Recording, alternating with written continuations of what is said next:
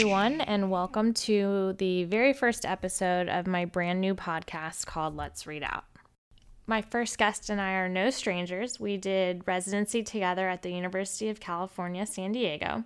He then went on to do his body fellowship at Stanford University, and I was pretty jealous, so I had to follow in his footsteps. He is now a bigwig attending, and I'm sure winning lots of teaching awards. Welcome, Dr. Aman Khurana. Hey, Lindsay. Um, my name is Aman Khurana. I'm one of the assistant professors at University of Kentucky, and I'm a recent graduate of the Body Imaging Fellowship at Stanford University. It's great to talk to you again, Aman. Uh, what's our topic for today's first podcast? Uh, today, we're going to talk about peritoneal tidbits.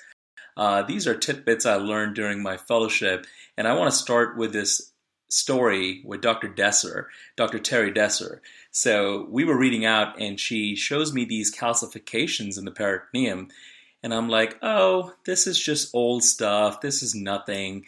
And then she comes up and says, you know, this is all cancer. And I'm blown away. What did you think it was? Well, I really thought they were like, I don't know, prior calcifications from some kind of therapy or TB or infection. I really didn't think there was anything big because they were very non interesting.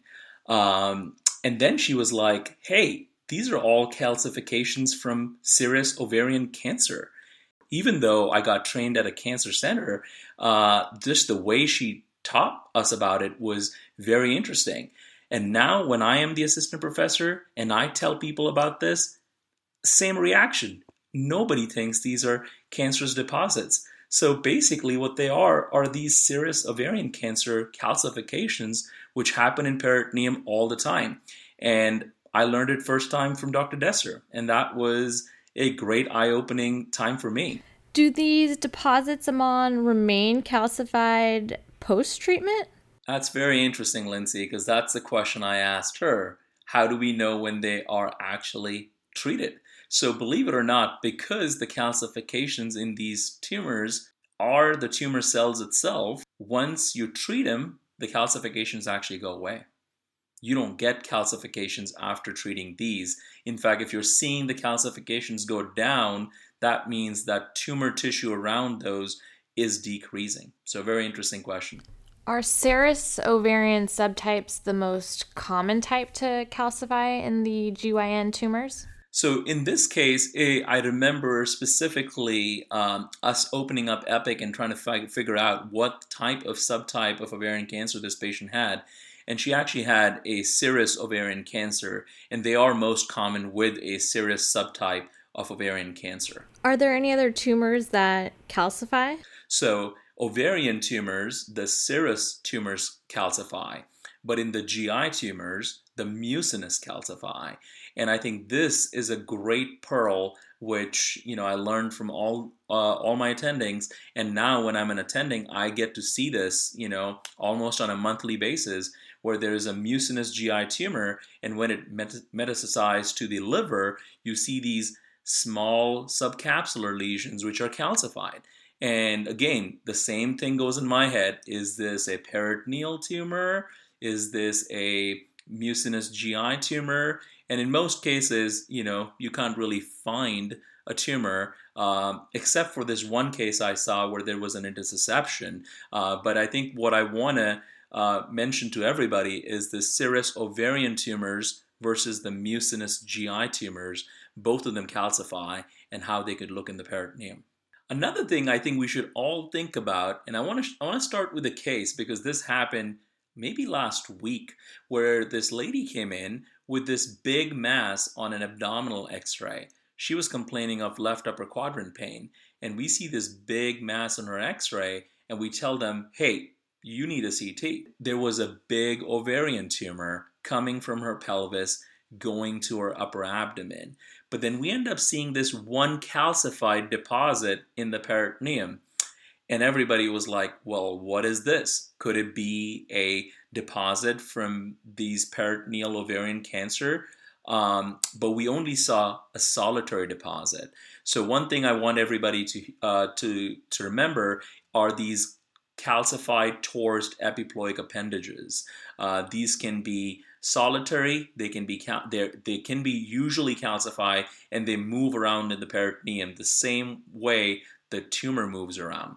So if you see a solitary calcified uh, little dit- ditzel or a tidbit in the peritoneum, you need to think about epiploic appendage, which could have torsed and calcified. Sometimes omental infarcts can also look partially calcified when they have been kind of evolved through after surgery. So, yes, tumor can look like that, but benign things can also look calcified in the peritoneum. Can you talk a little bit more, Aman, about this movement in the peritoneal uh, cavity? As I've often encountered these peritoneal nodules or implants, and it is so hard to track from one study to the to the next um, because of uh, they're moving around. So that's where Dr. Federle's work come in. So he teaches you really nicely when you talk to him about the peritoneal flow. Because these calcifications are these tumor deposits fl- flowing in the peritoneum, they have a pattern. And the pattern is because the peritoneum flows from the pelvis up to the left upper quadrant of the abdomen, a lot of these are actually seen by the spleen. And that's where I thought maybe they were prior surgery. Um, they can also be seen by the, the liver. So, you know, I still have these drawings on my iPad from Dr. Federle uh, with his original signature, which talks about all the peritoneal flow pattern.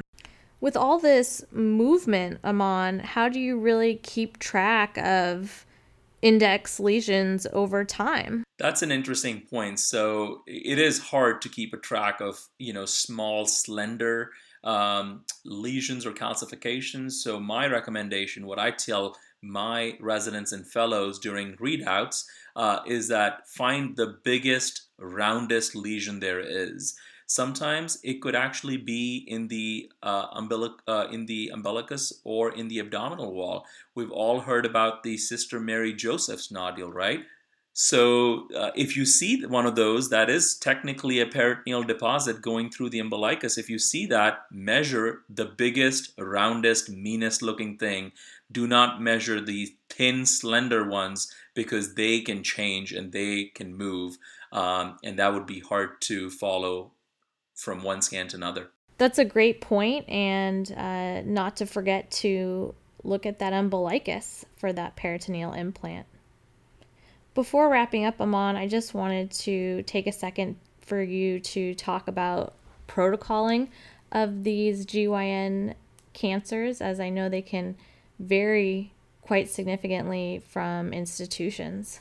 Yeah, that's that's actually a very interesting question, and um, I think at uh, UCSD we did not, but uh, at Stanford and at my current place, which is University of Kentucky, we do use oral contrast, and I think I think it's actually probably better to use it, especially when you cannot give IV contrast, or especially if there are serosal implants. So all of these implants can happen happen on the bowel wall, and when they're very subtle, you do need some contrast in the bowel wall to differentiate from that. So, you know, people debate about they can actually be more confusing, but I think I think whatever protocol you guys follow out there, just follow the same protocol every single time. Uh, but I personally think uh, some of the ones can actually be easier to see when you have oral contrast, especially when you cannot give IV contrast. That's perfect, Aman, and a, and a great uh, pearl for trainees when they protocol some of these outpatient examinations. We had some wonderful points today, Aman, and would you go ahead and, and wrap up for us? Yeah, so the take home messages for this podcast, Peritoneal Tidbits, is um, look for calcifications in the peritoneum. Uh, they can be tumor. Uh, keep a close eye on the ovaries. Make sure it's not GYN related. Uh, keep a close eye on the colon. It could be mucinous tumors with calcifications. Look for solitary epiploic appendages or omental infarcts. Um, and then remember the peritoneum flows. So these lesions can actually move, can change, and remember the counterclockwise pattern of peritoneal flow. Uh, hopefully, this will help you in your next readout, in your next case together, your next case on uh, evening shift uh, or your next case on call. Thank you so much, Aman, for a wonderful and dynamic first episode. Um, you have a high bar that you've set. My pleasure, Lindsay. That's a wrap on our very first episode of Peritoneal Tidbits with Dr. Aman Khurana. I hope uh, you'll take a little time outside the reading room for yourself and you'll come back to clinically correlate with us.